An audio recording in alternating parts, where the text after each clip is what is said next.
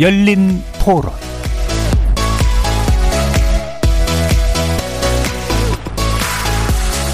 안녕하십니까. KBS 열린 토론 정준희입니다.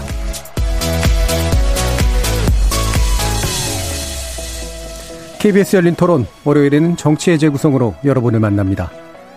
어제가 절기상 첫눈이 내린다는 소설이었는데요. 본격적인 추위가 시작되는 시기이기도 하죠. 계절이야 어쩔 수 없다 해도 전국마저 얼어붙는 거 아닌가 하는 걱정이 좀 듭니다. 고위공직자 범죄수사처의 초대 처장 후보를 추천하기 위한 위원회가 결국 빈손으로 끝날 것 같은 모양새입니다. 표면적으로 내세워진 이유로는 정치적 중립성에 대한 입장차를 끝내 좁히지 못했기 때문이라고 하는데요. 더불어민주당은 후보 추천이 불발되자 공수처법 개정을 통해 연내 공수처 출범을 완료하겠다는 입장이고요. 이에 국민의힘은 있을 수 없는 일이라며 강력히 반발하고 있죠. 공수처 출범을 둘러싼 여야 갈등이 끝내 이 정국을 얼어붙게 할 건지 정치의 재구성 전반부에서 집중 분석해 봅니다. 정치권에서 핵심적인 이슈로 떠오른 또 하나 문제. 지난 정부에서 국책 사업으로 지정했던 김해공항 확장안의 백지화. 여당은 가덕도 신공항 추진에 속도를 내는 한편 야당인 국민의힘은 대구, 경북, 대구 경북과 부산 경남 의원들 사이에 엇갈린 입장이 발표되면서 내용을 앓고 있기도 합니다. 십수년째 공전을 되풀이하고 있는 이 동남권 공항 문제 정치적인 해법이 가능할지 후반부 논의를 통해 짚어보겠습니다. KBS 열린 토론은 여러분이 주인공입니다. 문자로 참여하실 분은 9730으로 의견 남겨주십시오. 단문은 50원, 장문은 100원의 정보 이용료가 붙습니다. KBS 모바일 콩, 트위터 계정 KBS 오픈, 그리고 유튜브를 통해서도 무료로 참여하실 수 있습니다. 시민 논객 여러분의 뜨거운 참여 기다리겠습니다. KBS 열린 토론 지금부터 출발합니다. 살아 있습니다. 토론이 살아 있습니다. 살아있는 토론, KBS 열린 토론. 토론은 라디오가 진짜입니다. 진짜 토론, KBS 열린 토론.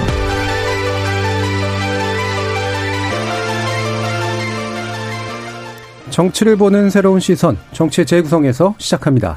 함께 해주실 네 분의 논객 소개하겠습니다. 더불어민주당 장경태 의원 나오셨습니다. 네, 안녕하세요. 장경태입니다. 국민의힘 이준석 전 최고위원 함께 하셨습니다. 네, 안녕하세요. 이준석입니다. 국민의당 국민미래연구원장이신 배재대 정현종 교수 나오셨습니다. 네, 안녕하세요. 전 정의당 혁신위원이시죠. 김준우 변호사입니다. 안녕하세요. 자, 일부 공수처 관련된 논의를 할 텐데요. 어, 지난주에 잠시 자리를 비우셨다가 네, 다시 이제 자리를 와주신 정현종 교수님 대접하는 의미로 먼저 한번 들어볼까요? 글쎄 저는 사실은 이제 추천위가 뭐 여러 가지 그 우여곡절 끝에 구성이 되어서 어 일정하게 어떤 논의를 시작했구나라는 생각을 했고요. 그 안에서 물론 어 야권 추천 인사들의 거부권에 대한 어떤 그 사전 문제 제기가 있었지만 그럼에도 불구하고 절차적으로 가고 있다라는 생각을 했습니다. 네. 그러니까 우리가 공수처라고 하는 그 조직에 대한 여러 가지 설랑설레가 있었지만 이게 사실은 견제받는 어떤 기구로서 가기 위해서는 야당 뭐 여야를 넘어서서 꼼꼼한 어떤 점검과 또 어 이런 그 관리 과정들이 필요한 거잖아요. 근데 이게 이제 회의를 한 세 번 정도 하고 표결을 하고 끝나버린 네. 상황이잖아요. 그래서 아, 이게 왜 이렇게 됐을까라는 생각이에요. 그래서 그 내부를 좀 들여다 보니까 야권 추천 위원들은 사실은 뭐 여러 가지 자료라든지 또는 면접 뭐 이런 것들을 요구했던 것 같아요. 네. 뭐 후보자 대상자들이 전관예 의혹을 받고 있는 후보도 있었고 또 비검사 출신들의 어떤 전문성 이런 것도 또 문제가 됐었고 뭐 또 정치적 중립성 문제 이런 것들이 있어서 그러니까 무언가 좀 이렇게 따져봐야 되는데 이게 굉장히 속전속결로 가려고 하는 그런 내부 분위기가 있었던 것 같다. 네. 그래서 아무리 좋은 조직이라고 하더라도 이렇게 절차적으로 여당 쪽에 예, 이, 이 성급함이 예. 이번에 또 이 문제를 이렇게 어그러지게 만드는 음. 그런 원인이 되지 않았는가라는 예. 생각이고요. 잘 잘된 조직을 만들자는 게 여야의 모두 합의라고 하면 여당이 좀 더 절차적으로 어 정당성이라든지 절차적 내용성들을 좀 갖춰가는 그런 어떤 그 적극적인 조치를 해야 되는 거 아니냐. 예. 그렇지 않고서는 이거는 정쟁으로 계속 갈 수밖에 없다. 예. 그런 생각이 듭니다. 예. 어쨌든 절차 위에 일단 올라섰는데 야당은 검증을 위한 시간이 더 필요하다라고 보고 있고 그걸 요구하고 있는데 여당이 너무 빨리 어, 이 절차를 좀 졸속으로 진행하고 있어서 생긴 문제가 아니겠느냐라고 일단은 봐주셨어요. 여기에 대해서 장경태 의원 어떻게 말씀하실까요? 일단 세 차례나 표결을 했습니다. 그런데 야당 위원들이 야당 추천 후보마저도 반대하셨어요. 그러니까 사실상 공수처장을 추천할 그 어떤 의지 자체가 없다라고 보여지고요. 어찌되었건 이 중간에 있는 여야가 아닌 뭐 들면 대한변협 회장님이 추천하신 헌법재판소 연구관님마저도 반대를 하셨습니다. 과연 우리가 과연 이 공수처를 구성하고 절차에 맞게 지금 법을 이행하고 있는 과정에서 법을 지킬 의지가 있는지 한 가지 묻고 싶고요. 또 한편으로는 사실 이 공수처가 이 계속 이 비토권을 행사하고 있는데 저희가 이 분명히 공수처에 관련된 법은 작년에 저희가 4 플러스 1로 같이 만든 법이죠. 여야가 함께 공이 만든 법이고 5당이 함께 모여서 만든 법이기 때문에 저희만 만든 법이 아닙니다. 그렇기 때문에 제발 법을 함께 지켰으면 좋겠고 그리고 처장에 대한 비토권 또한 그 부분도 함께 좀 어, 공수처를 일단 설치하는 쪽으로 저희가 함께 과, 고민을 했으면 좋겠는데 그런 것들이 전혀 안 되고 있어서 매우 아쉽게 생각합니다. 예. 일단 그 부분을 핵심으로 짚어주셨는데 야당 후보 추천 위원들이 자신들이 추천한 후보에 대해서도 결국은 똑같이 비토권을 쓴 그런 케이스는 도대체 뭐로 봐야 되느냐라는 그런 언급이셨어요. 예, 이준석 씨고요. 어쨌든 지금 야당 같은 경우에는 공수처의 어쨌든 내용과 그리고 그 공수처장의 추천 모두에 대해 가지고 불만을 가지고 있기 때문에 네. 애초에 논리적으로 보면 공수처 자체에 반대하고 있기 때문에 후보를 추천하는 것도 이상하죠. 네. 그렇기 때문에 지금까지 추천위원을 선발 안 하고 있었던 것이고요. 그래서 이제 여당의 압박에 따라 추천위원을 선정했지만은 사실 추천하기 싫은 거죠. 왜냐 공수처라는 그 기구 자체가 어쨌든 부적절하다고 계속 지적하고 있는 것이고 헌법 소원까지 걸어놨기 때문에 저는 그런 일관성 하에서 움직이고 있다 이렇게 보면 될 것 같고요. 저는 비토권이라는 것은 굉장히 엄중히 다뤄야 될 권한입니다. 예를 비토라는 단어가 어디서 나온지 살펴보면요. 예전에 로마 시대 때 보면은 호민관이라고 있었죠. 그러니까 평민 집회에서 선출되는 호민관이 귀족들 자에 선출된 집정관이 뭘 하려고 할 때 반대 의견을 개진할 수 있도록 하고 그것은 그 자체로서 비토권이 성립하는 것으로 이렇게 해놨는데 권력에 대한 견제를 의미하는 거거든요. 자, 로마 시대 때 그러면 예를 들어 집정관이 뭐 하려 고 그러는데 마음에 안 드는데 호민관이 반대, 호민관 죽이고 나가지고 그러면은 비토권 없는 상태에서 일을 처리하면 그게 제대로 된 공화정입니까? 제가 그런 것처럼 지금 이 비토권이라는 거는 저희가 만든 거 아닙니다. 아까 말했던 것처럼 야당은 어 특히 국민의힘 같은 경우에는 공수처 자체에 반대를 해왔고 그 법안 자체에 반대를 했기 때문에 그 법안에 한 줄도 기여한 거 없습니다. 그런데 오히려 민주당이 주도해가지고 정의당과 그 당시 바른미래당 내 손학규 대표 일파를 이끌고 사실상 입법한 게 지금의 공수처법이거든요. 물론 선거법도 마찬가지고요. 근데 이 두 가지에 대해 가지고 중대한 내용적 결함이 있다는 거를 선거법 때 저희가 인식을 했고 그다음에 지금도 보면은 어, 저희가 공수처법도 사실 본인들이 만든 룰도 못 지키는 법이라는 거 인지하지 않았습니까? 그러면 이거는 잘못된 입법이었죠, 애초에. 두 가지가. 저는, 그리고 정의당에도 그 말을 한번 하고 싶은 게, 애초에 야당 추천위원이 두 명인 이유가 뭐냐면요. 그 당시에 선거법을 딜을 했기 때문에, 제가 그 당시 바른미래당에 있었기 때문에 저희에게 전해진 말로는 뭐냐면은, 너희가 만약에 연동형 비례대표제로 개혁 그 선거법이 고쳐지면은 교섭단체가 되게 되면은 정의당 또는 바른미래당이 제3교섭단체가 되면은 어차피 그 야당 추천목 둘 중에 하나는 거기가 가져가는 거 아니냐. 그러니까 그 당시 자유한국당의 비토권을 무력화시킬 수 있다. 그 자기들끼리 계산한 다음에 그렇게 한 거거든요. 근데 지금 와가지고 보면은 본인들 스스로 위성정당을 만드는 선택을 어떤 이유에서든지 했기 때문에 그 비토권을 지금 신경 쓸 수밖에 없는 상황이 된 거예요. 이런 걸 자승자박이라 그러거든요. 그럼 거기에 책임을 져야지 불편하니까 룰을 바꾸겠다는 건 뭐냐면요. 저희 마트에 가면요. 예? 페트병 맥주 팔아요. 거기다 가끔 보면은 땅콩 같은 거 묶어 놓거든요. 사간 다음에 땅콩만 빼먹고 나중에 맥주 리턴하는 거예요. 꼭 그런 식으로 해야겠어요 정치를? 네, 자 비유를 국민의힘에서 써셔서 이런 말하니까 제가 보기엔 정현정 교수 이 말을 쓰셨으면 조금 공감이 될 수도 있는데 국민의힘에서 이렇게 얘기하신가 참 갸우뚱하네요. 자, 알겠습니다. 변호사 얘기하고 제가 예. 좀 반론을 좀 예, 드리겠습니다. 일단은 이제 정의당이 또 아닌 밤중에 이제 끌어들여졌기 때문에 예, 말씀 한번 들어보죠. 모르겠지만 정의당은 억울할 것 같은데요. 어, 칼 맞은 건 뭐 정의당이 그 먼저 맞은 거니까 그렇고 좀 그렇고 어뭐 혹시나가 역시나가 된 셈인데 근데 이제 어 모르겠습니다. 회의 분위기가 되게 격렬했기 때문에 당분간 공수처 추천 회의가 한동안 이제 뭐 결렬됐거나 무산된 것 같은데 어 정무적으로는 뭐 야당 제1야당의 입장이 그렇게 바람직한 것만은 아니지만 사실 합법 불법만 놓고 보면 사실 비토권을 충분히 이제 행사할 수 있는 예. 이제 그런 거잖아요. 그러니까 뭐 기존에 서로 추천위원들이 가지고 온 후보들이 좀 부적격이라고 하면 뭐 다른 후보를 좀 데리고 온다든가 뭐 이제 여러 가지 방법이 있겠죠. 그래서 아직은 뭐 이렇게 너무 좀 어 뭐 다른 대안 입법으로 이거 문제를 좀 돌파할 문제인가에 대해서 약간 네. 저는 물음표가 일단 있고요. 예. 다만 이제 이런 건 있습니다. 지금은 일곱 명 중에 여섯 명은 찬성을 해서 복수의 후보를 해 가지고 이제 대통령이 그 중에 지명하는 건데 만약에 일곱 명 중에 여섯 명이 동의하는 한 명의 후보만 나오면 어떻게 되는 거냐? 예. 그럼 대통령의 인사권은 무력화되는 거냐? 예를 들어 이제 법리적으로 조금 체계적이지 못한 부분이 사실은 요 법안에 좀 숨어 있는 부분이 있긴 있는 것 같습니다만 그래도 가급적 다시 좀 수, 수기를 해서 여야가 좀 다시 합의를 하는 뭐 무대를 만들어야 되지 않을까라는 생각이 들고요.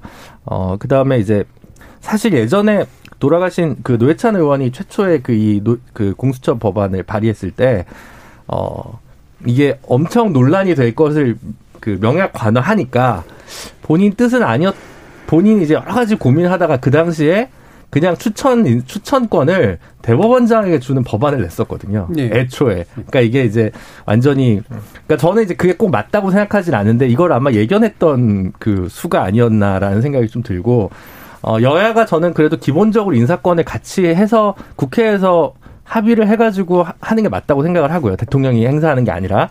다만, 이게 그 지금은 법원행정처나 법무부 장관이나 뭐 이런 대한변협에서 들어가는 이유는 그걸 저는 이제 찬성하는 이유는 뭐냐면 선거제도 자체가 순수하게 비례적이지 않기 때문에 예. 어차피 민의가 그대로 반영되는 선거 구조가 아니기 때문에 여야 의석수 자체로 민의를 반영하기는 좀 어려우니 좀 대안적으로 법조계 어, 전문가 그룹이나 관련 어 단체의 어떤 추천권을 이제 보장하는 형태로 지금은 설계된 게 아닌가. 그래서 예. 장기적으로 보면 저는 선거제도가 정말 독일식 연동 형처럼도 된다면 순수하게 오히려 대법원장이나 법무부 장관 추천권은 오히려 빠져도 된다. 아, 의결권은 빠져도 된다고 생각하거든요. 추천할 수 있겠지만 의결권은 빠져도 된다고 저는 생각을 하는데 현재 구조에서는 부득이한 거고 이 제도 안에서 뭐 약간 보완은 할 수 있겠지만 어 어쨌든 비토권 자체를 남용했다라고 바로 아직 평가하기에는 조금 이르지 않은가 예. 시기적으로 그런 생각에서 저는 아직 판단을 좀 유보하고 있습니다. 예. 물론 여, 지금 제1야당이 보여주고 있는 태도가 음.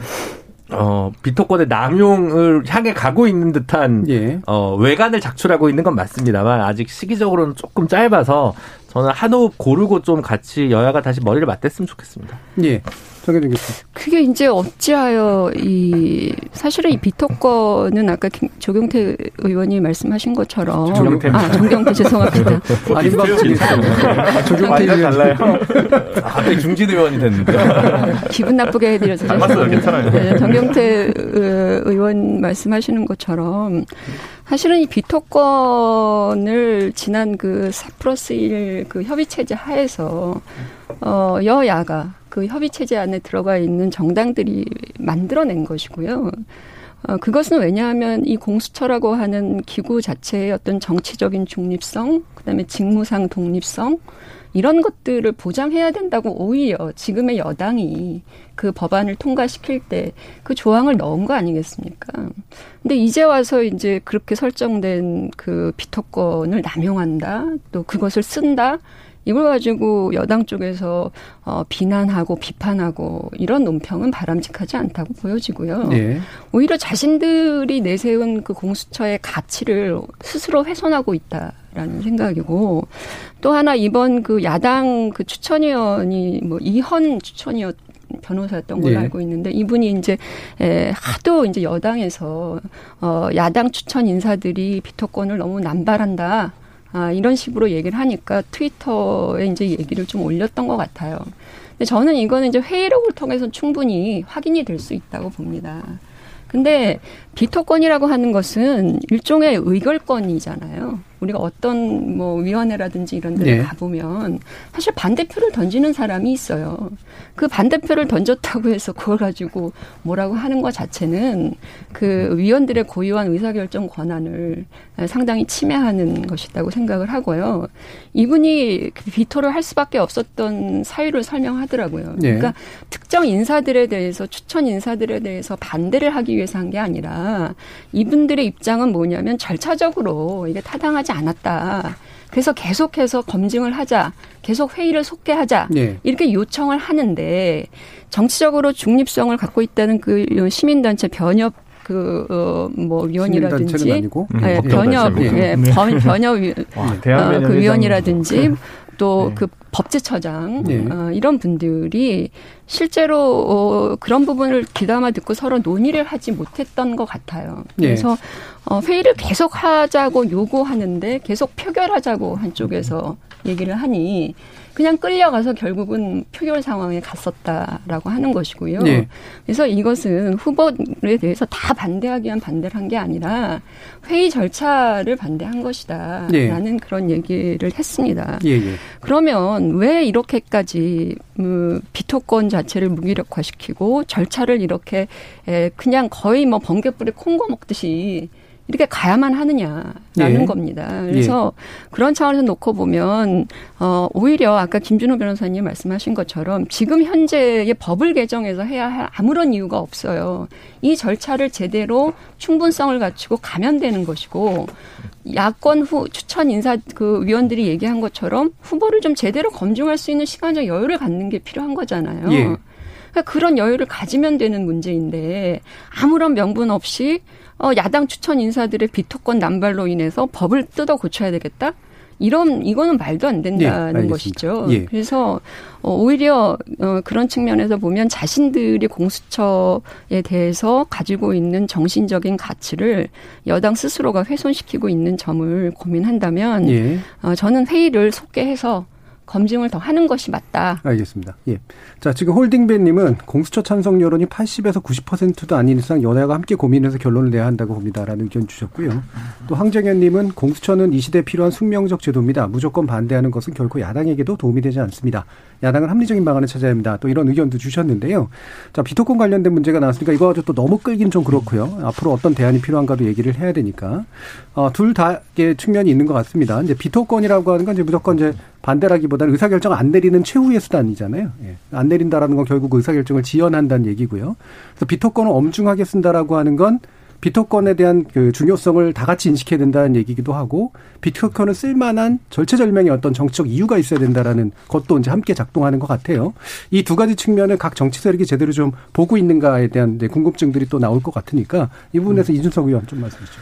그러니까 저는 제가 최근에 이제 민주당 쪽에서 공수처에 대해서 얘기하는 걸 들어보면은 본인들의 철학이 몇 가지 있는 것 같습니다. 예를 들어 검찰을 주 타격 방향 또는 견제 방향으로 생각하는 조직이기 때문에 검찰 조직의 내부 구성원이 여기 들어오면 안 된다라는 생각을 하고 있는 것 네. 같아요. 근데 저는 이제 공수처법을 내용을 살펴보면은 사실 공수처에는 공수처 검사를 두고 수사관을 두고 이런 직제를 봤을 때 검찰이라는 수사기관과 완전히 똑같은 상동기관의 형태로 존재할 가능성이 높거든요. 대상과 어떤 목적만 약간 다를 뿐이지.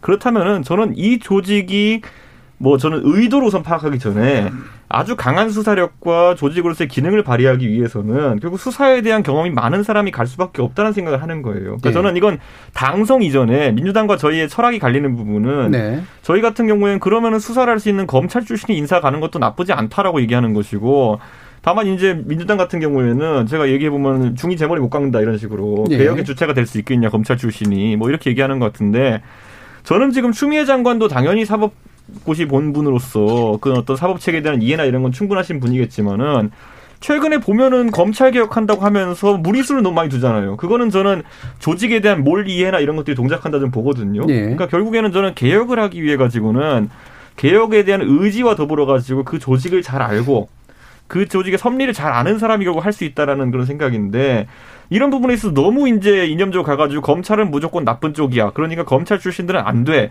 뭐 이렇게 카테고리 긋고 자는 것 자체가 예. 저는 이런 것부터가 저희가 후보 추천위원회에서부터 하나씩 밟아가면서 음. 다퉈야 될 지점이 아닌가. 저는 이런 것들이 되고 나서 그 다음에 나중에는 사람 이름이 나오게 되고 그럼 이분이 우리가 논의했던 가치에 맞는가 안 맞는가 이걸 따져야 되는 것인데 지금은 저는 딱히 제가 뭐 지난주에도 말씀드렸지만은 김경수 도지사를 변호했던 김경수 변호사라는 분.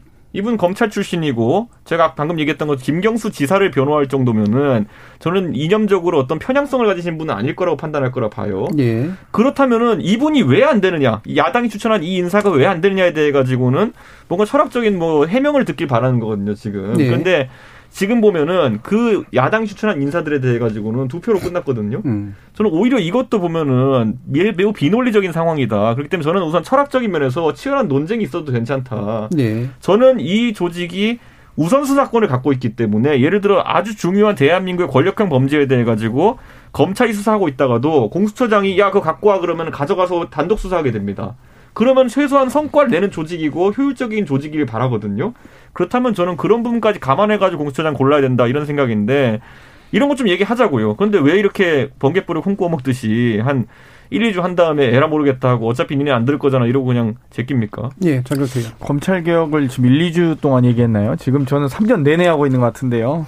핵심만 말씀드리면 딱 이 두 가지의 검찰과 공수처의 차이가 있습니다. 첫 번째 검찰은 어찌되건 순혈주의 특권이라는 또 키워드가 있고요. 제 식구 감싸기. 뭐 우리가 많은 지금 떡값 검사부터 해서 뭐 그랜저 검사, 성매매 검사 수도 없이 받고요. 검사가 검사를 기소할 확률은 일반 국민의 정말 뭐 1%도 안 됩니다.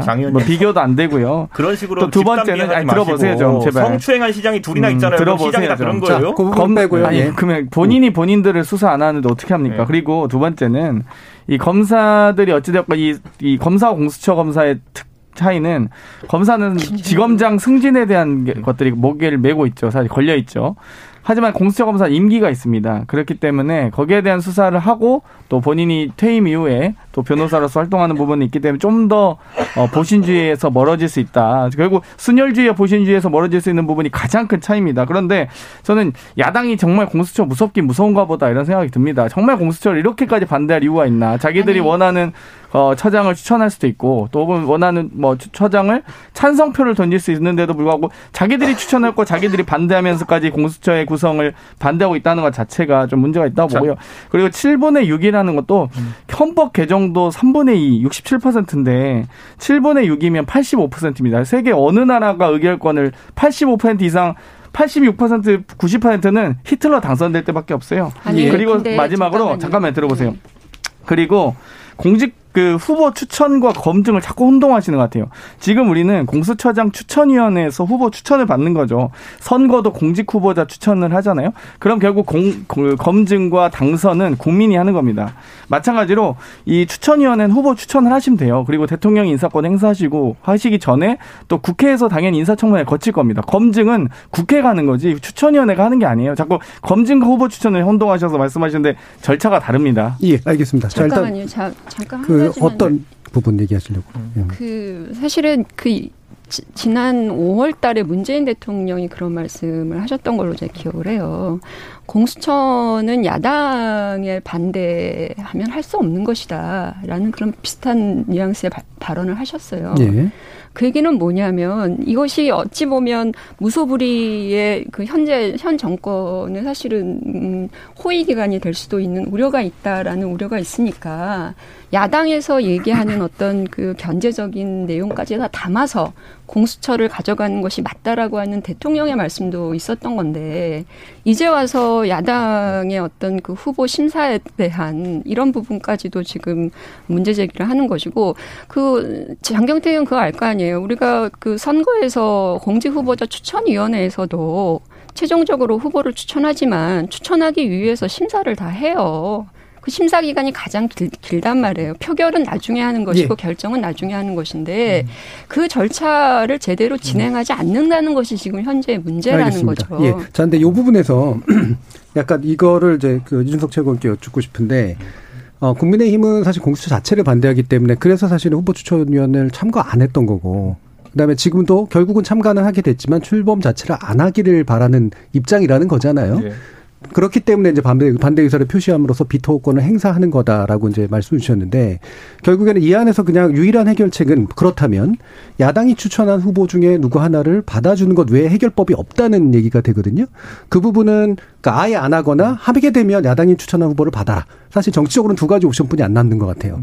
정현정 교수님은 이제 절차만 잘 지키면 충분히 어쨌든 공수처장을 만들 수 있는 거에 쪽에 좀 가깝고 좀 국민의힘 쪽은 결국은 두 개의 옵션 중에 하나인 것 같거든요. 저는 맞습니까? 제가 이렇게 생각합니다. 예. 결국에는 어차피 대통령께 두 명을 올려가지고 예. 그중에 대통령께서 한 분을 고르는 그런 절차인 만큼 저는 그러면 여당 측에서 야당 측에 추천한 인사 둘세 세대해 가지고 한 명 정도에 대해서라도 진지하게 검토를 했느냐 네. 그런 것들이 사실 매너의 문제거든요. 예. 근데 지금 보면은 그 야- 야당이 추천한 인사들이요, 애초에 추천위원부터 모욕을 줬어요. 예, 추천위원이 과거에 어떤 이력이 있었는지 관계없이 추천위원부터 오히려 여당이 비토하려고 그랬어요. 네. 그 다음에 추천위원이 결국에 올린 사람 중에 사실 여, 야당 입장에서 김경수 지사를 변호했던 사람을 추천한다는 것 자체가 엄청나게 저희도 중간지대로 내려온 겁니다. 네. 사실 이건 저희 지지층한테도 설명하기 어려운 지점이 좀 있어요. 그러니까 저는 그런 부분에 대해 가지고 여당이 어느 정도 성의를 같이 보였으면은 이 정도까지 오진 않았을 텐데 네. 저는 굉장히 지금 보면은 어쨌든 우리 추천위원이 어떤 이력을 갖고 있었는지와 관계없이 굉장히 그에 대해 모욕적인 언사- 언사 를 하고 계속 제가 봤을 때는 여당도 여기에 대해서 진지하게 임할 의사가 있었느냐라는 예. 반문을 할 수밖에 없는 것이고 알겠습니다. 저는 그러다 보니까 지금도 저는 계속 이제 얘기 나오는 게 뭐냐면은 결국에는 이 문제에 있어 가지고 여당이 뭐 저희가 한 후보를 최종 후보로 올리느냐 마느냐의 문제와 관계없이 진지하게 검토라도 해봤느냐는 말이 네. 지금 당내에서 나오고 있는 거거든요. 어차피 답정너 아니었냐 이런 식의 예. 불만인 거죠. 자, 자, 이 부분에 대해서 두 분 의견 또 들어보고 갈게요. 일단 김준호 변호사님부터. 네. 제가 중간에 기침을 해서 죄송합니다. 예, 지금. 그래서 일부러 제가 말을 안 시켰습니다. 병원에 세 번 갔는데 예. 코로나도 아니고 독감도 아니고 감기라고 거듭 의사 선생님 아, 나이 들어서 그런 건 아니고요. 그런 것 같습니다. 가장 연장자가 들어왔습니다. 그, 그, 그니까, 어, 저는 아직 조금 더 숙고할 기회를 좀 좋겠는데, 다만 그런 거 있어요. 뭐, 김경수 전 고검장, 이제 국민의힘에서 추천을 했는데, 어쨌든 언론에 노출된 걸 보면 내부에서 표결을 했는데, 그분들도 네 표까지도 못 얻었던 것 같아요. 네 표를 얻으신 분들은 대한변협에서 추천한 검사 출신 분들이 이제 얻었단 말이죠. 그러니까, 어, 뭔가, 어쨌든 대법원 법원행정처장 그 다음에 이제 대한변협 이- 이 분들인 사실 이제 어, 적격인 후보라고 판단이 되면 어, 야당 후, 추천 후보라도 네표 선까지는 올 수 있지 않았을까 구조상 이제 그런 부분이 좀 있어서 뭐 김경수라는 어떤 고검장 분의 어떤 뭐 상징성 이런 게 있을 수는 있겠지만 꼭 그렇게 볼 만한 문제는 아니지 않냐. 음. 근데 어 7분의 6이라는 게 굉장히 그 7분의 6이 돼야 된다는 게 이례적이긴 합니다만 어쨌든 그 법안 자체를 주도한 게 민주당이었기 때문에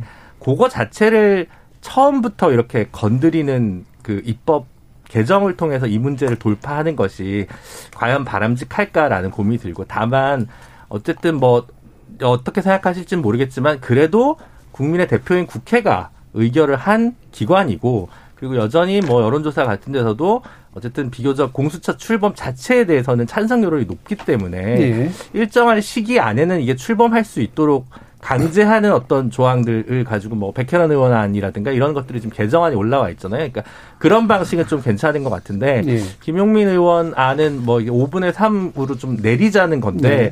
그건 좀 정무적으로 그렇게 바람직하지는 않지 않을까. 적어도 첫 단추를 깰 때는 그 7분의 6이라는 것에 대해서는 한번 좀 존중하는 모습을 보이되 어쨌든 국민 앞에 약속하게 약속한 출범하기로 약속한 조직이기 때문에 국민의힘 측에서도 글쎄요 최장 석 달 이내에는 이게 좀 출범될 수 있도록 예. 지금 한 달 지났죠. 그러니까 뭐 하여튼 어쨌든 출범 물론 이제 여름부터 보면 상당히 많이 지났습니다만 적어도 뭐 한 1월까지는 조금 늦었을 출범할 수 있도록 좀 적극 협조하는 자세가 좀 필요하지 않을까 저는 그렇게 예. 생각합니다. 지금 일단 답답은 하겠지만 네. 예, 법 개정을 통해서 7분의 6까지 손대기에는 음, 좀 충분한 시간과 명분이 누적된 상태는 분명히 아닌 것 네, 같다는 보시는. 거잖아요. 네. 예, 장경태 의원.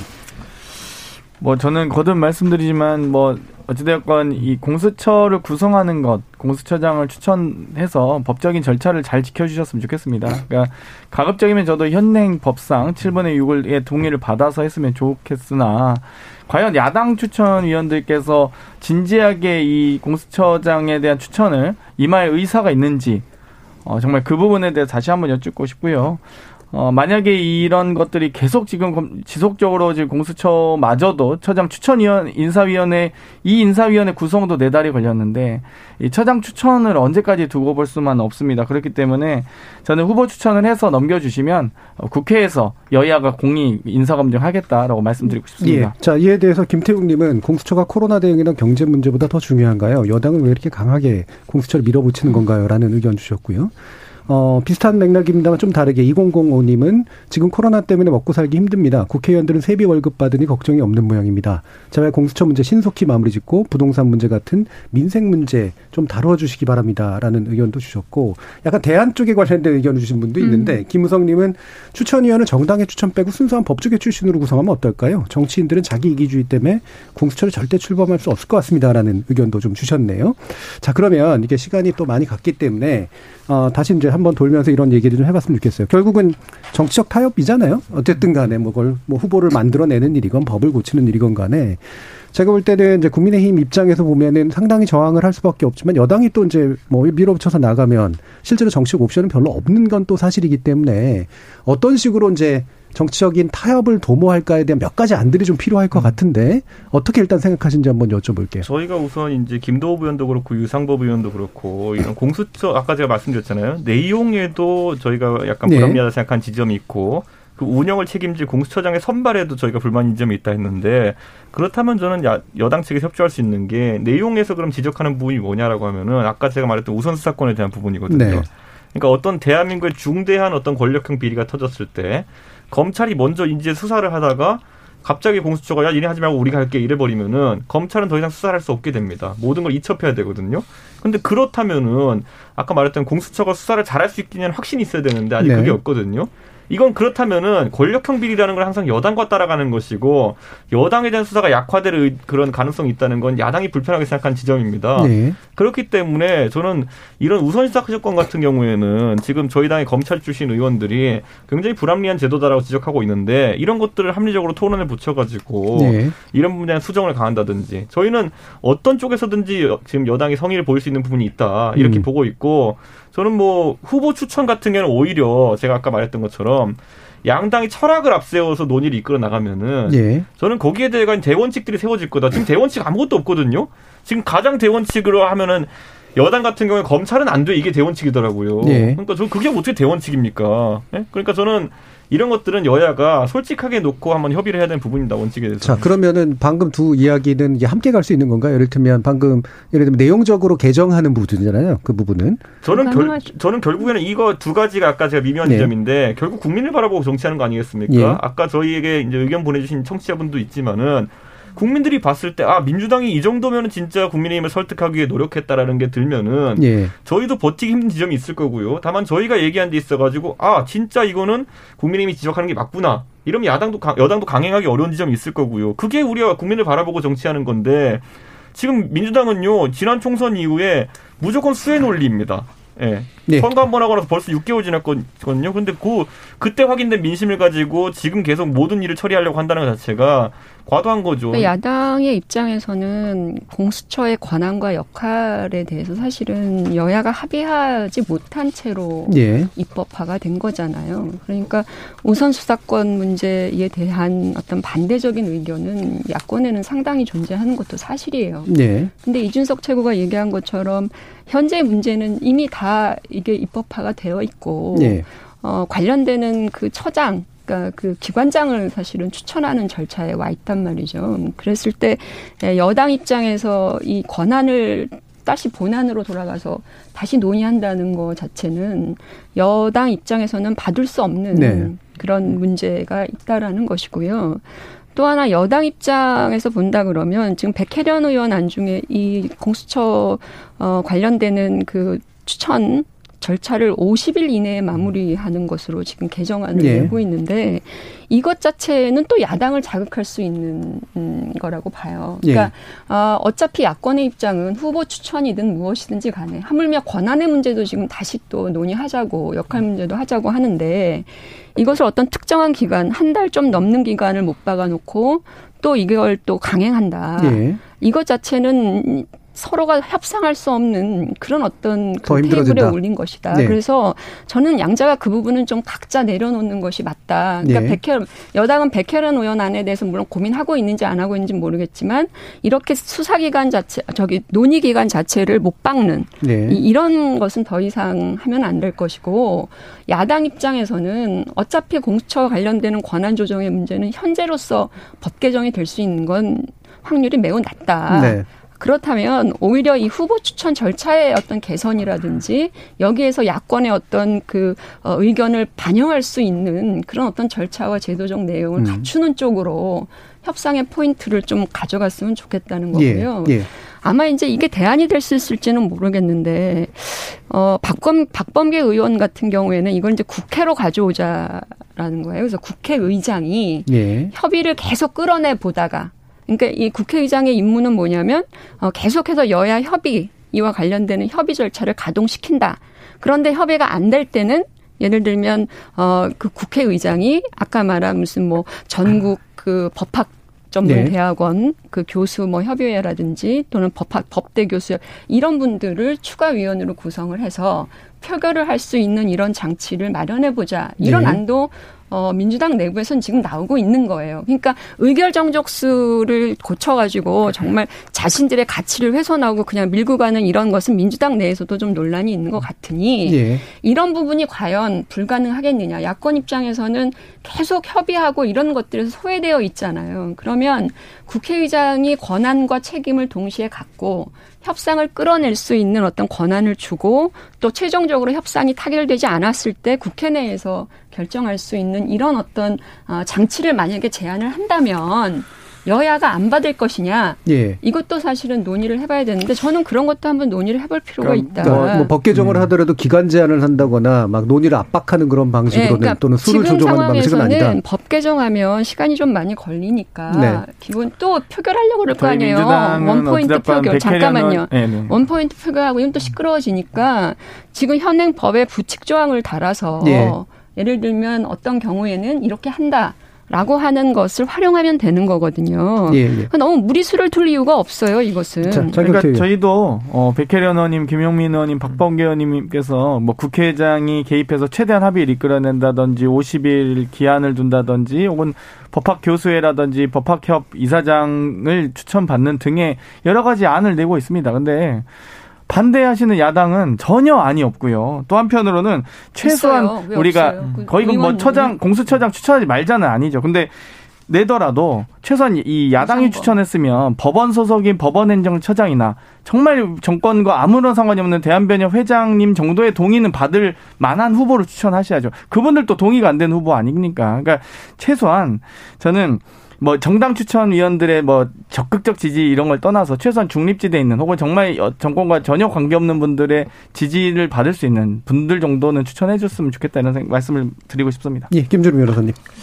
뭐 조금 이제 호흡을 좀 그러니까 너무 호흡이 가빠요. 제가 볼 때는 공수처 출범과 관련해서 뭐 이렇게 동의합니다. 네 그래서 조금 조금만 조금만 조금 더 숙고하시면 좋을 것 같고 물론 이제 공수처 가 이제 사실 어떻게 보면 정권의 어떤 국정 주요 과제 과제였고 원래 타임테이블대로 하면 그냥 2017년에 그냥 이제 출- 법이 통과돼서 2018년부터 출범을 할 수 있을 거라고 생각을 했는데 이제 뜻대로 안 되다 보니까 마음이 급한 그 어떤 맥락은 충분히 있다고 생각을 합니다. 하지만 음, 아직은 조금 더 어, 좀 더 너르게 사람을 좀 구한다거나 뭐 이런 고민을 다시 민주당에서 좀 해주길 바라고요. 국민의힘 입장에서도 보면 물론 이제 김경수 고검장 같은 분도 추천했습니다만 어, 석동현 전 검사장도 추천하셨거든요. 사실 이제 출마도 여러 번 하시려고 계속 공천을 못 받으셨지만 이제 그런 분들 추천하면서 어, 그 후보로 추천하게 되면서부터 약간 이게 처음부터 좀 어깃장을 놓기 위한 태세 아니냐 국민의 힘이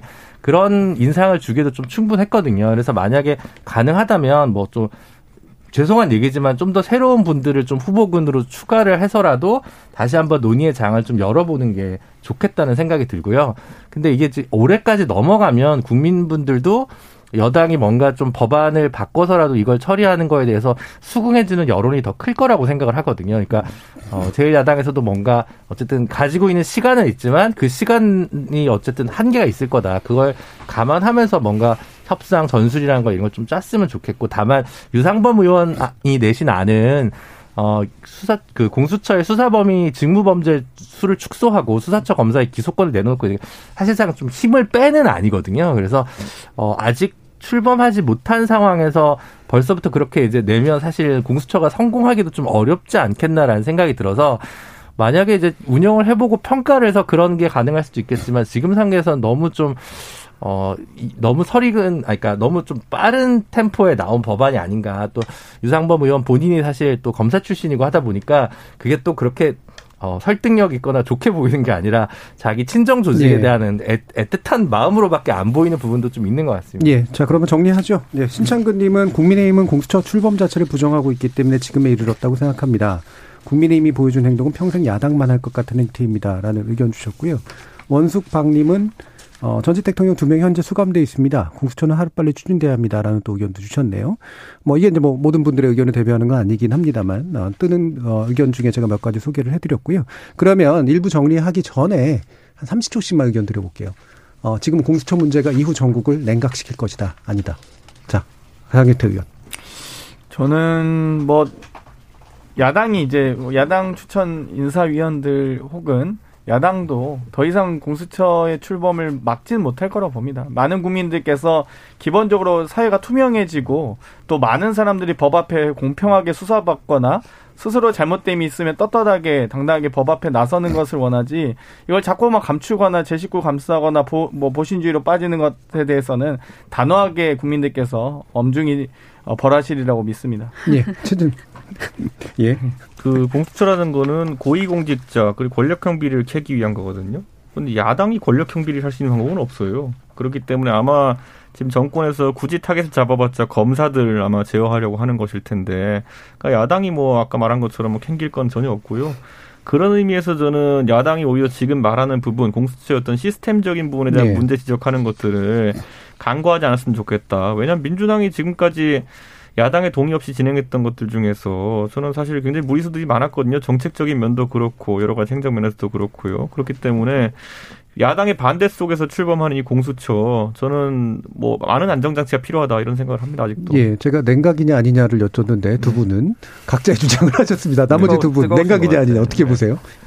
저는 냉각하기에는 조금 명분이 서로 약하다라는 네. 생각이 들어서 음. 이게 그 다른 안들처럼 그렇게 강하게 어, 비중 있게 나아가지는 좀 못할 거라고 보고 있습니다. 예, 정현정 교수님. 저는 냉각일 수밖에 없는데요. 네. 그게 다른 걸 다 떠나서 이게 정치적인 일정 때문에 음.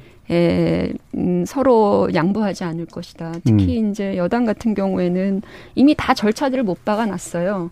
25일 날 그 법사위 소위 열어서 그 개정안 심사하고 그 다음에 그 올해 마지막 본회의에서 포결 처리한다. 이게 이미 이제 얘기가 된 네. 것이기 때문에 그럼 결국은 그 내내 야권은 그거에 대해서 어 좋습니다 이러고 갈 거 아니잖아요. 그럼 결국은 이 문제를 가지고 서로 다툴 수밖에 없는 것이고 네. 왜 여당은 이렇게 싸움을 거냐? 음. 응? 그 기본적으로 중요하고 조, 좋은 제도를 만드는 거라면 네. 충분히 절차적인 충분성을 갖춰가야 되는데 오히려 여쪽에서 이 냉각을 시키고 있다. 네. 아, 그런 생각이 들어요. 알겠습니다. 자, KBS 열린 토론 매주 월요일에는 정치 재구 선거가 함께하고 있는데요. 전반부 토론에서는 이 공수처장 후보에 관련된 무산된 정치 논의 원인과 향후 어떤 해법들이 가능할지 집중 논의해 봤고요. 후반부 토론에서는 어, 김해신공항, 김해공항 확장 문제가 백지화되면서 이후에 어떤 또 논란들이 빚어지게 될지 정치권에서 어떻게 이걸 해결해야 될지 함께 또 논의해 보겠습니다. 지금 여러분은 KBS 열린 토론과 함께하고 계십니다.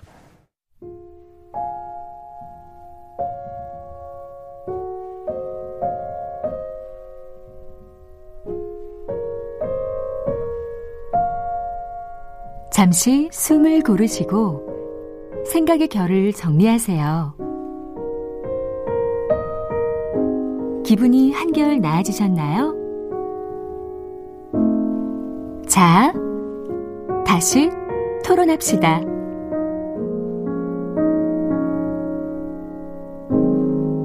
요즘은 살이 쪄서 그런 거 KBS 열린 토론 정치의 재구성 함께 계시, 하고 계십니다. 전 정의당 혁신위원이신 김준우 변호사, 국민의당 국민미래연구원장이신 정현정 배재대 교수, 이준석 전 국민의힘 최고위원, 그리고 더불어민주당 장경태 의원 네 분과 함께 하고 있습니다.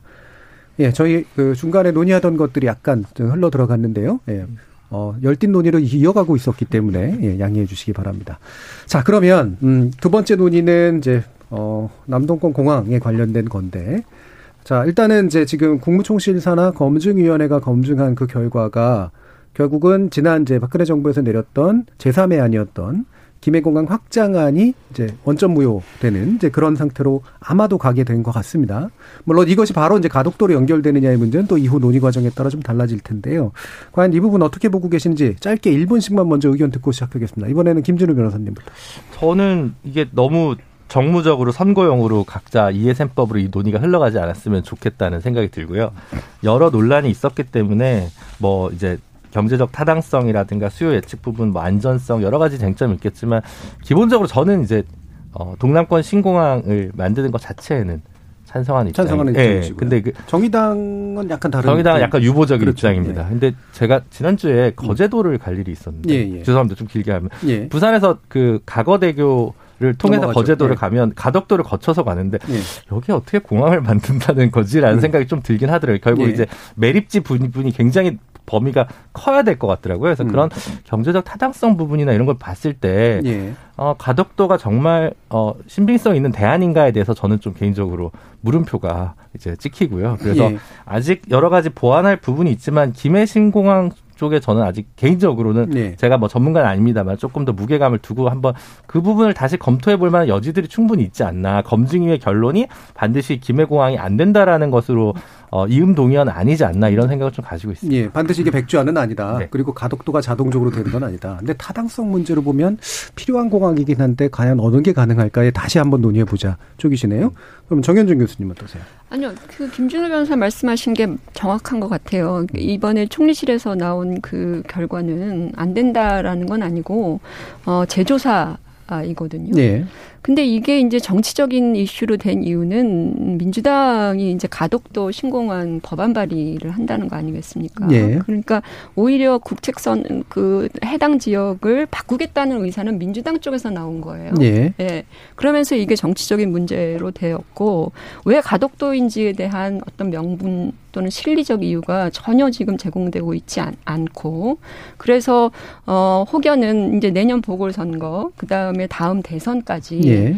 이게 늘 언제나 뭐 정권별로 이 소위 말하는 국책 사업을 선거용 도구로 활용하는 그런 음, 이 일이 있었기 때문에 민주당도 역시 똑같구나 예. 이번에 그런 생각을 하게 만든 것이고요. 더군다나 지금 부산 경남 지역에서 그 어, 국민의힘 지지율이 상대적으로 좀 떨어지고 있는 데이터들이 나오고 있지 않습니까? 예. 아, 그런 상황이라고 한다 그러면 이게 정치적인 이유 말고는 아무런 어, 의미가 없는 것이고 또 이해하기 어려운 측면이 있는 것이죠. 이 여당이 이렇게 해도 되는 건가 예. 그런 생각이 들어요. 예. 장경태 의원. 저는 부산은 잃어버린 15년에 가까웠다. 그 이명박 박근혜 대통령님 덕분에 어 2006년에 노무현 대통령님께서 이제 가덕 신공항 부산 네, 동남권 신공항을 이제 제안하시면서 저는 이 미래 가치가 더 중요하다고 보거든요. 그러니까 현재 여객 수요를 봤을 때는 뭐 조금 뭐 더 있었으면 좋겠다고 보지만 물류 수도로서의 위상을 좀더이 미래를 좀 예측하시지 않았나 이런 생각이 들어요. 그러니까 인천공항이 있음으로써 인천공항으로 오는 물량이 많지만 인천항은 세계 50위권 항이거든요. 뭐 49위에서 55위 뭐 이 정도 됩니다만 부산항은 세계 5위권 항구입니다. 그렇기 때문에 저는 만약에 부산에 어, 좀 더 빨리 뭐 2011년에 이명박 대통령이 자초시키고 또 2015년 16년에 박근혜 대통령께서 자초시키지 않으시고 쭉 진행이 됐다면 정말 50위권의 인천항에서 5위권의 부산항이 가지고 있는 물류 수도로서의 위상이 엄청나게 저는 커졌을 거라고 봅니다. 이 미래 가치의 성장 가능성을 봤다면 지금 1위부터 항구들 보면은 뭐 어, 1위가 상해부터 시작해서요. 칭다오나 다 대부분 싱가포르, 네. 2위가 싱가포르에서 다 중국 의 항들이 가지고 있거든요. 저는 부산항이 최소한 1위부터 어, 8위까지 어, 부산, 예, 중국이 한 5, 5개에서 6개의 중심항을 갖고 있는데 대부분 한 2위, 3위권을 전 차지했을 거라고 봅니다. 그 미래 가치를 만약 예상했다면 이렇게 중국이 경제대국으로 클줄 예. 알았다면 저는 정말 안타까운 이슈다라고 봅니다. 예. 자, 그러면 이 부분은 이제 가덕도에 대해서 상당히 힘을 실어주는 얘기이기 때문에 그요 부분만 짧게 한번 확인해 주세요. 지금 김준우 변호사님이나 정현준 교수님은 현재 총리실 검증위원회에서 나온 내용은 완벽한 백지화도 아니고 자연스럽게 가덕도로 연결되는 것도 아니다라고 그렇죠. 하는 부분에 네. 대해서 총리실의 검증 결과 자체는 어, 뭐, 기, 해당 국토부에서 그동안 진행해왔던 검증 결과가 잘못된 건 아니다. 그러니까 네. 김해 신공항, 아, 김해를 확장 공사하면서 좀 더 연장도 하고 국제선이 더 뜰 수 있게 할 수 있는 이런 것들을 좀 추가로 예산을 투입해서 충분히 발전시킬 수 있다. 현재의 소위 불경, 동남권의 수요를 봤을 때는 가능한 수준이다라고 예. 저도 거기에 대해서는 동의합니다. 다만, 만약 여기에 대해서 어, 김해 신공항 이상의 어, 좀 더 중추적인 어떤 여건을 조성해 줬다면 훨씬 더 부울경의 수요뿐만 아니라 그걸 상회하는 예. 더 발전된 형태가 나왔을 텐데 그 기회를 놓친 것은 매우 아쉽습니다. 알겠습니다. 주- 이준석 최고요. 저는 이제 보통 사기를 치는 사람들이 와가지고 얘기할 때, 예? 네 돈을 두 배로 불려줄게 이러면은 뭐 대충 이제 솔깃은 하지만은 강론을 물어보기 시작하면 약해지거든요. 그런 사람들이. 그래 어디다 어떻게 투자해가지고 어떻게 돈을 언제까지 줄 건데라고 하면은 답을 못해요. 저는 지금 시점에서 어쨌든 민주당은 가덕도에 대해서 계속 이제 불을 피우고 있죠. 예. 저는 의혹은 음모론이라는 건 음모일 때 제일 비싸게 팔리는 거고요. 그 다음에 개발 계획이라는 거는 모호성이 있을 때 제일 많은 사람이 관심을 가지고 비싸게 팔립니다. 왜냐면 부산 이 공항 문제만 해도요. 저도 부산에 그저께 출장 갔다 왔는데 들어보면은 수많은 이해 당사자가 있습니다. 네. 예를 들어 김해공항 인근의 개발을 원하시는 분들 같은 경우에는 공항이 국제공항이 어딘지 관계없이 김해에서 공항이 나갔으면 하는 생각을 갖고 있는 분들도 있어요. 바깥으로. 예. 그리고 그 땅에 이제 개발 제한이 풀렸으면 바라는 분도 있어요. 그리고 예를 들어 부산의 일반 시민들 같은 경우에는 진짜 비즈니스 하시는 분들은 해외에 빨리 이동하기 위해 가지고 공항이 가까이 있었다 좋겠다는 생각하는 분들도 있어요. 네. 그리고 또 화물 이런 거 아까 물 좋아하시는 분들 같은 경우에는 24시간 운영되는 곳에 있으면 좋겠다 이런 분들도 있어요. 그러니까 이 세 분들 이 세 가지 주체가 모호성이 있을 때는 하여튼간 다 이제 지지를 합니다. 예. 근데 어디로 하나 딱 결정되는 순간부터는 다들 이제 조금씩 부담을 가지는 부분이 생기거든요. 제가 그래서 지금 시점에서 이제 저희에게 이 가덕도 신공항 안에 대해가 찬반을 묻는 분들이 있는데 예. 저는 제가 뭐 개인 자격으로 봤을 때는 찬반을 따지려고 한다면은 가덕도에 어떤 공항을 짓겠다는 거냐가 먼저 명확해야 되거든요. 예. 그래야 그에 대한 평가 내릴 거 아닙니까? 그래서 제가 방송 나올 때마다 민주당 인사들한테 물어봐요. 무슨 공항이냐? 그러니까 국제선하고 국내선 같이 옮길 거냐? 예. 아니면 국제선 중에 장거리 국제선만 옮길 거냐? 장거리 단거리 같이 옮길 거냐 다 물어보거든요. 답을 못 해요. 그럼 일부는 답을 해요. 자, 그럼 여기서 어떤 문제냐면은 지향하는 점이 뭐냐? 동남권 관문 허브 공항을 만들겠다 그랬거든요. 예. 그러면 그 시나리오에 맞으려 그러면은 국내선과 국제선 또는 장거리 단거리 국제선이 분리되어 있는 건 말이 안 돼요. 한번 보십시오. 지금 우리나라에서 지방에서 미국이나 이런 데 가시는 분들이 호소하는 가장 어려움 중에 하나가 뭐냐면은 국내선은 김포로 떨어지고 그다음 국제선은 이제 인천까지 가가지고 타고 나가야 된다는 거 아니겠습니까? 그렇기 때문에 오히려 이제 일본에 일본이나 이런 데 거쳐 가지고 이제 출국하시는 분들도 있는데 저는 그런 면에서 봤을 때 관문공항을 하려면은 가덕도에 다 넣어야 되거든요. 근데 그렇게 하겠다는 거냐는 거예요. 그러니까 예. 아니잖아요. 그러니까 저는 이런 것들이 굉장한 모호성을 가지고 지금 민주당이 설명을 안 하려 그래요. 예. 왜냐하면 본인들도 말이 되는 딱 하나의 시나리오를 만들어 가지고 모두를 만족시킬 수 없다는 걸 알기 때문에 그냥 선거 때까지 앞으로 다가온 두 개의 선거 그러니까 결국에는 부산시장 선거와 그다음에 대통령 선거 때까지 도대체 뭔지를 밝히지 않고 그냥 바람만 피, 아, 불만 피우다가 저는 갈 거다 이렇게 봅니다. 예, 그러니까 이 부분이 이제 가덕 쪽으로 가는 듯하니까 나름대로 또 약간 불이 지펴 올려지고는 있지만 이게 다시금 어떤 구체적으로 어떤 공항이냐라고 하는 문제로 이제 들어가게 되면 결국은 이해 당사자 논의가 커지게 되기 때문에 예전에 정부에서 있었던 똑같은 어떤 문제를 반복하게 될 제가 거다. 그래서 한 가지만 더 붙이면요. 예. 우리가 지금 이제 처음에 그럼 이 논의가 왜 시작되었냐 하면은 김해 공항에 그때 중국 민항기가 추락해가지고 그렇죠. 안전 문제가 예. 부각된 뒤로부터 시작됐거든요. 뭐 노무현 대통령께서 그때 결정하신 거거든요. 예. 비슷하게 안타깝지만 목포 공항에 아시아나 항공기가 추락한 사건이 있었어요. 예. 그 뒤에 지금으로부터 20년 전에 어떤 논의가 있었냐면은 호남권 신공항 관문공항 서해안 시대를 맞이하는 관문공항을 만들자고 해가지고 만들었던 게 무안국제공항이에요. 예. 그래서 목포공항의 민항 기능을 이전하고 광주공항의 국제선 기능을 일부 가져가겠다 그랬는데 그때 똑같은 기준이에요. 무슨 뭐 땅을 찾자니까 해상에 있는 걸 찾아야 되고 그러다 보니 간척지 이제 인근에 해가지고 무안국제공항 예. 지어놨는데 결국에는 대도시권에서 멀어진 곳에 그렇게 차리다 보니까 비행기라는 건요. 예를 들어 지금 이제 그 동남권 신공항에서 띄우겠다고 하는 미국 가는 비행기 같은 경우에는요 400명을 채워야 띄워요. 그런데 그 수요를 만들지 못하면은 저희가 항상 조소적으로 나오는 것처럼 고추 말리고 멸치 말린다 소리가 나오는 겁니다 활주로에. 예, 그러니까 저는. 예. 이런 것들을 정확히 설명할 수 있냐고요 지금. 우리 알겠습니다. 토론- 자, 지금 네. 이제 밀가루님은 민주당이 대구랑 부산 갈라치기 하는 거 아닌가요? 선거용으로 말이죠라는 의심을 또 제공해 주셨고요.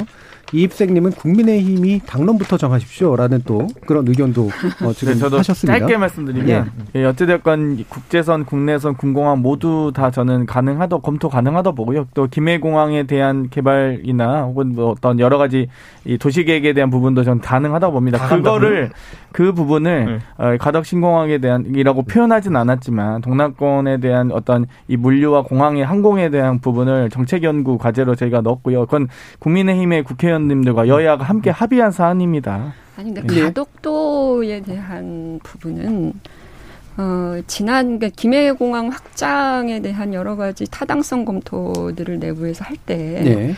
국토부 쪽에서 내부 검증도 했지만 우리가 과거에 그 외, 외부 전문기관에다가 용역을 의뢰해서 ADPI. 예. 어, 타당성 그 조사를 한 적도 있고요. 음. 그 과정에 가덕도도 후보로 들어갔던 적이 있습니다. 제가 이렇게 여러 가지 그 실적들을 보니까 뭐 환경 또 비용 뭐 기타 등등 여러 가지 기준에 가장 부적합한 쪽으로 판정이 났던 것인데 왜 갑자기 가덕도인가라는 것이고요. 이준석 최고는 지금 왜 가덕도냐는 얘기를 하면서 합리적인 토론을 하려고 하는데 예. 전혀 그렇지 않다는 거예요. 이것은 민주당 쪽에서 얘기를 시작하는 그 첫 단추부터 합리적인 논의와 토론을 위해서 한 것이 아니라 기본적으로는 정치적인 목적이 가장 강하다는 것이고요. 김해공항 확장에 대해서도 사실은 그 여러 가지 지역의 이해관계들이 언제나 그렇습니다. 도로, 항만, 교통 이런 국책 사업들이 어느 지역에 들어간다 그러면 예. 이해관계자들끼리 엄청나게 갈등하고 싸워요. 지역 주민들 간에 갈등이 일어나고요. 예. 그건 모르는 바 아닐 거란 말이죠. 근데 이 김해공항 확장과 관련해서 사실은 오랜 기간 그런 것들을 수렴해오고 부울경 단체장들이 어쨌든 어 뭐 총리실의 결정에 따르겠다 이런 합의를 이끌어내 가지고 사실 간 거란 말이에요. 거기까지 왔으면 거의 완성된 것이라고 보면 되고 총리실 검사 결과대로 재검사가 필요한 건 해보고 예. 이런 것들을 하면 되는데 왜 갑자기 가덕도라고 한 거냐라는 것이고 가덕도는 비용적으로 비용적인 측면에서 이미 다 데이터가 나와 있어요. 가덕도 그러니까 아무리 그 전략적인 뭐 가능성이 있다고 하더라도 있는지 모르겠지만 동의할지 모르겠지만 기본적으로 그 초기에 드리는 그 막대한 두 배 이상이거든요. 예. 그 비용에 대한 충당 문제도 고민이 돼야 되는데 그런 거에 대한 아무런 고민 없이 얘기를 했다는 거고 이거 예를 들어서 지금 논란만으로도요. 나중에 안 돼도 상관없는 거잖아요. 그렇잖아요. 그냥 논란만 하다 끝날 문제가 되는 거죠. 써버리고 버릴 거다. 예. 예. 이것을 실질적으로 실제로 하는 것은 예. 김해 신공항 확장안이 걸린 시간만큼 들 거예요. 알겠습니다. 예. 김재룡 변호사님. 근데 박형준 교수님은 찬성하더라고요. 예. 가덕도 해야 된다. 예. 하태경 의원님도 뭐 법안 발의하지 않았어요? 아닌가요? 부산 경남 쪽에 계신 하태경 분들이 먼저 발의. 가덕도 예. 특별법을 네, 발의하셨습니다. 그 그러니까- 집 가서 엄청 뭐라 그랬어요. 네, 어쨌든 뭐, 그러니까 정치적으로 이걸 활용하겠다고 하는 생각을 뭐 민주당만 가지고 있는 건 아닌 것 같고, 예. 국책 사업이 어려운 건 이런 것 같아요. 영종도 공항 만들 때 사실 환경단체에서 반- 되게 많이 했는데, 그리고 이제 거기도 이제 매립이 일부 들어가니까 되게 위험할 거다. 사실 그 당시 또 기술과 현재의 기술은 좀 다르지만 그때 기술로 네. 놓고 보면 그렇게 평가할 수도 있었는데 사실 결, 결과적으로 대성공하지 않았습니까? 그러다 보니까 이제 어, 개발을 좀 좋아하시는 분들은 어, 시민단체에서 뭐 이런 거 반대하면 이거 봐라. 네. 경부고속도로랑 영종도를 들잖아요. 근데 이분들이 새만금이랑 4대강은 잘 안 들어요. 예. 국책 사업이라는 게 실패할 수도 있고 성공할 수도 있고 사실 판단하기 어렵지 않습니까? 근데 저는 그래서 어쨌든 어 위험하기 때문에 어느 정도의 경제성을 좀 봐야 되는데 뭐 단순히 어 예비 타당성 조사만 한다고 해서 나오진 않겠죠. 그 새로운 수요를 창출할 수 있는 부분도 있으니까. 근데 이런 겁니다. 행정 수도를 이전해야 된다라고 생각했을 때 그걸 여전히 반대하시고 안 맞았다고 생각하시는 분들도 있지만 그게 그 연기군의 그 허 벌판의 세종시를 새로 만들 게 아니라 어, 제2정부 종합청사가 있는 대전에 오히려 그래서 대전의 구도심을 좀 더 활성화한다든지 저 같으면 그랬을 것 같거든요. 근데 네. 뭐 엑스포 그 놀이동산 같은 거 좀 없애고 예. 이제 거기다가 뭐 새 청사를 짓는다든지 제가 느끼는 김해는 약간 그런 느낌이에요. 그러니까 가덕도가 뭔가 좀 시원하고 뭔가 새로운 맛이 있을지 모르겠지만 김해 공항을 좀 살리는 방식이 조금 더 합리적이지 않을까라는 생각을 하는데 예. 활주로를 영종도처럼 세 개, 네 개까지 가는 확정성을 생각하면 김해는 최대 두 개까지밖에 안 되는 거기 때문에 거기에 대해서 어, 스케일 면에서 좀 한계를 보시는 분들이 있겠죠. 그래서 그 부분은 좀 더 숙여야 될것 같다고 생각하는데 부산의 지역 언론이나 부산의 지역 정치인들은 정말 놀라울 정도로 그 굉장히 가덕도에 대해서 예. 꽂혀 계시더라고요. 그래서 이게 뭔가 지역의 그 장영태 의원 말씀하신 지역의 어떤 잃어버린 부산의 자존심에 관한 어떤 트라우마나 뭐 이런 이런 것들이 좀 너무 이렇게 어 정념이 작용하고 있는 건 아닌가라는 예, 예. 생각이 좀 들고 그래서 동남권 신공항의 가능성은 충분하지만 너무 이제 가덕도로 부산 지역의 그 정치인들께서 이렇게 예를 들어 전북에서의 사만금처럼 그런 수가 생길 수도 있으니까 좀 좀 더 그쪽에서 좀 심사숙고를 해주셨으면 좋겠다는 예. 바람입니다. 지금 아마 지역 여론인 것 같은데 K79188381님은 남부지방에서 인천공항까지 너무 멉니다. 동남권 신공항을 통해 선택의 폭을 넓혀야 합니다라는 그런 의견 주시기도 했고요. 장원열님은 가덕도는 매립이기에 토지 보상비가 적고 24시간 이착륙이 가능하다는 장점이 있습니다. 게다가 김해공항 터에는 신도시를 지을 수 있으니 부산 경남 민심을 자극하는 게 아닐까요라는 그런 의견도 주셨는데요. 자, 이거 그러니까 지금 여기 나오잖아요. 예. 김해공항 터에 신도시를 짓는다고 말씀하시는 거는 부산 시민들이 지금 여기서 제한된 정보를 가지고 가덕도에 공항 지으면 김해공항이 나가네라고 생각하시는 거예요. 그래. 그런데 방금 장경태 의원이 말한 것처럼 모르고 기본적으로 노무현 대통령께서 만든 안에 따르면은 군공항과 국내 선 공항을 놔두는 거예요 거기다. 그러니까 예. 공항이 두 개가 되는 두 개가 거죠. 김해공항을 없앨 가능성 아마도 거의 없는 거로 저도 그러니까 알고 있긴 저는 한데요. 이런 게 예. 정치권이 제대로 전달하지 않고 지금 민주당은 계속 모호하게 얘기하거든요. 자, 이건 그런 면에서 정치입니다. 바로 이제 이준석 최고위 아까 이제 네. 불만을 얘기했다라고 하지만 네. 실제로 이제 또 선거는 상당 부분 이제 현실의 문제잖아요. 지금 어 당내에서 이렇게 좀 내홍이 벌어지고 그다음에 뭐 홍준표 의원이나 이런 식의 경우처럼 이제 이견들이 또 나오게 되고 물론 당 바깥이긴 합니다만 김종인 위원장의 입장과 또 이제 다른 또 조용 원내대표 입장이 또 자꾸 갈라지고 이런 식의 모습들이 되게 좀 난감할 것 같은데 일단은 국민의힘이 더 제일 걱정이 되거든요. 어떤 네, 그래서 이번 보면. 일을 보면 저는 다른 것보다도요. 예. 제가 지금 장 출마 선언하겠습니다. 다음번에 전당대 나가서 당 대표 하겠습니다, 진짜. 예. 이게 진짜 당의 의사결정 체계라는 게 TK랑 PK가 주 지지층이라고 하더라도 이런 식으로 지역 이기주의적으로 선택을 하는 방향으로 간다는 것 자체가 네. 제가 저도 당 사람이지만 부끄럽습니다, 진짜 보면은. 예. 제가 아까 말했던 것처럼 지금 시점에서 여야 관계로 나지고 보면은 민주당이 굉장히 지금 국민 상대로 지금 모호한 소리로 이제 표를 가져가려고 하는 상황 속에서는 오히려 이성과 논리로서 맞서야 되는 것인데 제가 그래서 하태경 의원 진짜 친하지만 이번엔 좀 제가 역정을 냈어요. 예. 아니 그렇게 성급하게 할 건 또 뭐냐? 왜냐면은 저만 해도 부산 시민들이 김해공항을 좋아하는지 가덕도를 좋아하는지 그건 모르겠으나 민주당의 안이 뭔지도 모르겠는 상황 속에서 여기에 대해 우리가 먼저 나갈 필요가 있느냐. 왜냐하면 네. 가덕도 신공항이라는 거는 아까 제가 말한 것처럼 버전으로 따지면 대여섯 가지 버전이 존재합니다. 그런데 그 상황 속에서 우리는 오히려 세밀하게 민주당이 계속 질문하는 역할을 해야 되는 게 야당 역할 아니냐. 예. 근데 저는 이번에는 굉장히 저희 당에서 그런 부족한 움직임이 있었고 그렇지만 그렇다 하더라도 이번에 그 선거를 앞두고 민주당이 정치적인 기도를 하는 것에 대해 가지고는 우리 당내 구성원들이 앞으로 다퉈 나가야 될 부분이다. 선거 한번 지면 어떻습니까? 이것 때문에 이것 때문에 예. 졌다 그러면은 나중엔 국민들이 진실을 알고 저희 찍어줄 겁니다. 만약에 예. 공항이 만약에 어, 민주당이 부산 시민들 데리고 놀았다는 생각이 들면 대선 때 다른 결과가 나올 겁니다. 예. 그러니까 저는 당당해져야 된다 봅니다. 저희 김정훈님께서 이런 의견 주셨어요. 가로 열고 속보 이준석 전 최고 당 대표 출마 선언. 아, 전 무조건 나가서 다 쓸어버릴 겁니다, 제가. 와. 자 이제 뭐 마무리 발언하는 시간들이니까 뭐 돌아가면서 한번 좀, 좀 들어보죠. 정현정 교수님. 뭘 얘기해야 되죠? 어 지금 이거 어떻게 이 문제 풀어야 됩니까? 어, 일단은 제가 볼 때는 원안에 대해서 어, 오히려 추가 검토가 필요하고요. 예. 어, 아까 말한 것처럼 이 가덕도 신공항의 정체가 음. 국민들에게 객관적으로 제대로 알려져야 되겠다. 그러니까 민주당이 사실은 이 부분에 관심을 가지면 방금 말씀하신 것처럼 현재의 공항, 그러니까 부산 경남 지역의 공항 체계가 어떻게 바뀌는 건지 그에 대한 명확한 그 내용들을 설명하고 국민들에게 제대로 된 정보를 주고 판단할 수 있도록 하는 그러니까 예. 정말 이게 정치적인 수단이 아니라면 말이죠. 음. 그리고 동남권 발전을 위한 그런 목표가 있다면 아, 그렇게 하는 게 맞고요. 그리고 저는 이 국책 사업 있잖아요. 이게 예. 이미 결정된 거잖아요. 김해공항 확장 그 대- 부분에 대해서는 이미 박근혜 정권 때 결정이 된 건단 말이에요. 근데 이게 몇 년 안 돼서 또 뒤집혀요. 그러니까 제로 베이스로 다시 돌아가는 거죠. 원점으로. 그러니까 이러면 도대체 국민들은 국책 사업에 대해서 어떤 신뢰를 가질 수가 있느냐. 정부 정책에 대해서 조삼석계 조 조삼 조변, 아침 응. 조변석계. 조변석계. 예. 예. 조삼모사와 예. 조변석계. 조삼모사하고 헷갈렸습니다. 예. 조변석계, 맞아요. 조삼모사. 뭐 이런 거 아닙니까? 하네요. 그러면 이게 막대한 국민들의 예산, 돈, 세금이 들어가는 일들이 이렇게 하루 아침에 무슨 파전 뒤집듯이, 동네 파전 뒤집듯이 말이죠. 이렇게 된다라고 하는 것은 이거는 상당히 경계해야 될 것이고요. 예. 법률을 오히려 그런 걸 만들어야 될 것 같아요. 한번 확정된 부분들, 네. 그러니까 추가 그- 그런 국책 사업에 대해서 특별한 어떤 사유가 아닌 이상 이렇게 막그 또 다른 대체제를 가지고 선거 때 이용하고 뭐 이런 것들 좀 원천적으로 막을 수 있는 법안들이 오히려 좀 예. 발의돼야 되는 거 아닌가 오히려. 야당이 예, 예. 알겠습니다. 지금 이제 지역 민- 민심이 약간 좀 여러 가지로 민감할 것 같아서 동네 분들이 또 이렇게 오해하지 않으셨으면 좋겠습니다. 예. 자, 김진우 변호사님.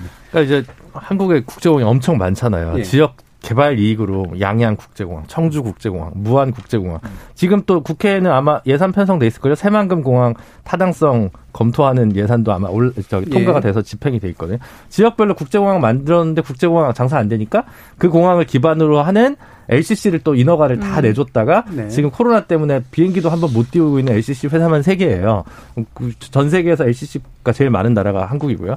그래서 좀 과하지만 저는 그럼에도 불구하고 동남권은 좀 다른 네. 어, 비전이 있을 수 있기 때문에 좀 공항을 확대하는 국책 사업 자체에 대해서는 좀 긍정적인데 음. 그 바로 옆에 있던 신호공단 삼성 자동차가 그 매립지에다 공장 만들다가 엄청나게 비용이 많이 들어갔다는 거 음, 아닙니까? 음. 그런 기억들이 있어서 분명히 가덕도공항도 추진되면 김해공항도 사실 이 정도 수준으로 검증해서 어, 엄격한 잣대가 나오는데 가덕도도 그렇게 쉽지는 않을 거다. 그래서 조금 다시 한번 왜 가덕도가 아니라 그때 김해로 어, 외국의 저명 기관에서 또 판단했는지 한번 숙고해 봤으면 좋겠습니다. 예. 예타 면제도 들어가 있어요 이번에 예. 민주당 발의 법안에는. 아직 장경태 발의는 안. 하셨고 예. 한국당에서 저는 물류 수도로서의 부산의 미래 가치를 좀 봤으면 좋겠습니다. 2004년도에 세계 10대 항 중에 중국 3개밖에 안 됐고요. 당연히 부산은 못 들어갔죠. 2009년에 세계 10대 항 중에 부산은 못 들어갔습니다. 4위가 로테르담이었어요. 2020년에 부산은 당당하게 세계 5위입니다. 어, 5위에서 6위 정도 되고요. 홍콩을 앞질렀습니다, 이미. 그리고 어, 인천항은 50입니다.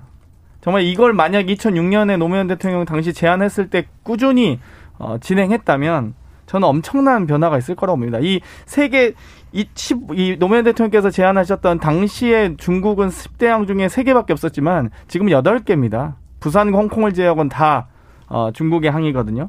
중국의 이 폭발적인 경제 성장을 만약 미리 예측하고 했다면 저는 부산이 위상이 달라졌을 겁니다. 지금 부산 경제도 아- 어렵고 막 인구도 준다고 하는데 저는 좀 더 미래 가치를 좀 더 보고 우리가 이제는 뭐 이제 뭐 중국과 뭐 일본의 중간에서 더 물류 중심 국가로서 물류 허브로서 저는 할 수 있는 가능성이 많다고 보거든요. 그 부분에 대해서 좀 더 관심을 가지고 여야의 어떤 정치적 쟁점을 떠나서 부산의 가치를 좀 더 봐주셨으면 좋겠습니다. 알겠습니다. 자, 시장님 요거 가지고 이제. 서로 또 농자하면 이제 맞물이 못 지니 까요. 제가 윤석 최고께 30초만 여쭤볼게요. 제이준희 님이 저하고 이름이 비슷하신 분이네요. 오늘 부산시장 출마를 선언한 이현주 전 의원도 가덕도 신공항 건설은 전국 찬성했습니다. 어떤 코멘트 해주실까요? 저는요 그렇게 부산 정치인들이 지금 지역 바라보고 이야기하는 것들 굉장히 근시안적이다 이렇게 바라보고요. 저는 지금 그러면은 무안공항을 지을 때 그 당시에 전라도 정치인 중에 반대한 사람이 있었겠습니까? 예. 근데 그 사람 지금 당당할까요? 울진공항을 지을 때 그때 김대중 정부에서 지역 뭐 안배를 위해 가지고 한다고 했지만은 거기 개항도 못했어요. 그렇기 때문에 이 사람들이 국민 세금을 몇 천억씩 쓴 거에 대해 가지고 부끄러워하는 세상이 정정당당한 세상이지 지금 그냥 주민들한테 어떻게 아부하려고 하는 이런 정치인들이 정치하면 안 됩니다. 알겠습니다. 현대에서 배 만든다고 했을 때 웃었습니다. 세계가 비웃었지만 해냈습니다, 자, 우리가. 예, 여기까지만 듣겠습니다. 자, KBS 열린 토론 정치의 재구성. 그럼 이것으로 모두 마무리하겠습니다. 오늘 토론 함께 해 주신 국민의당 국민미래연구원장 정현정 배재대 교수, 이준석 전 국민의힘 최고위원, 전 정의당 혁신연신 김준우 변호사, 그리고 더불어민주당 장경태 의원. 네 분 모두 수고하셨습니다. 감사합니다. 감사합니다. 감사합니다.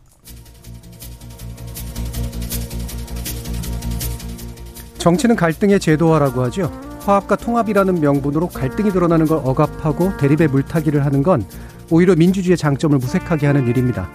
때문에 관건은 갈등과 대립 그 자체가 아니라 그것을 정치가 효과적으로 대변하고 수용해서 의미 있게 해결할 수 있는가에 있습니다. 공수처 문제건 신공항 문제건 결국은 정치적으로 책임지는 결정에 달려 있겠죠. 지금까지 KBS 열린 토론 정준이었습니다.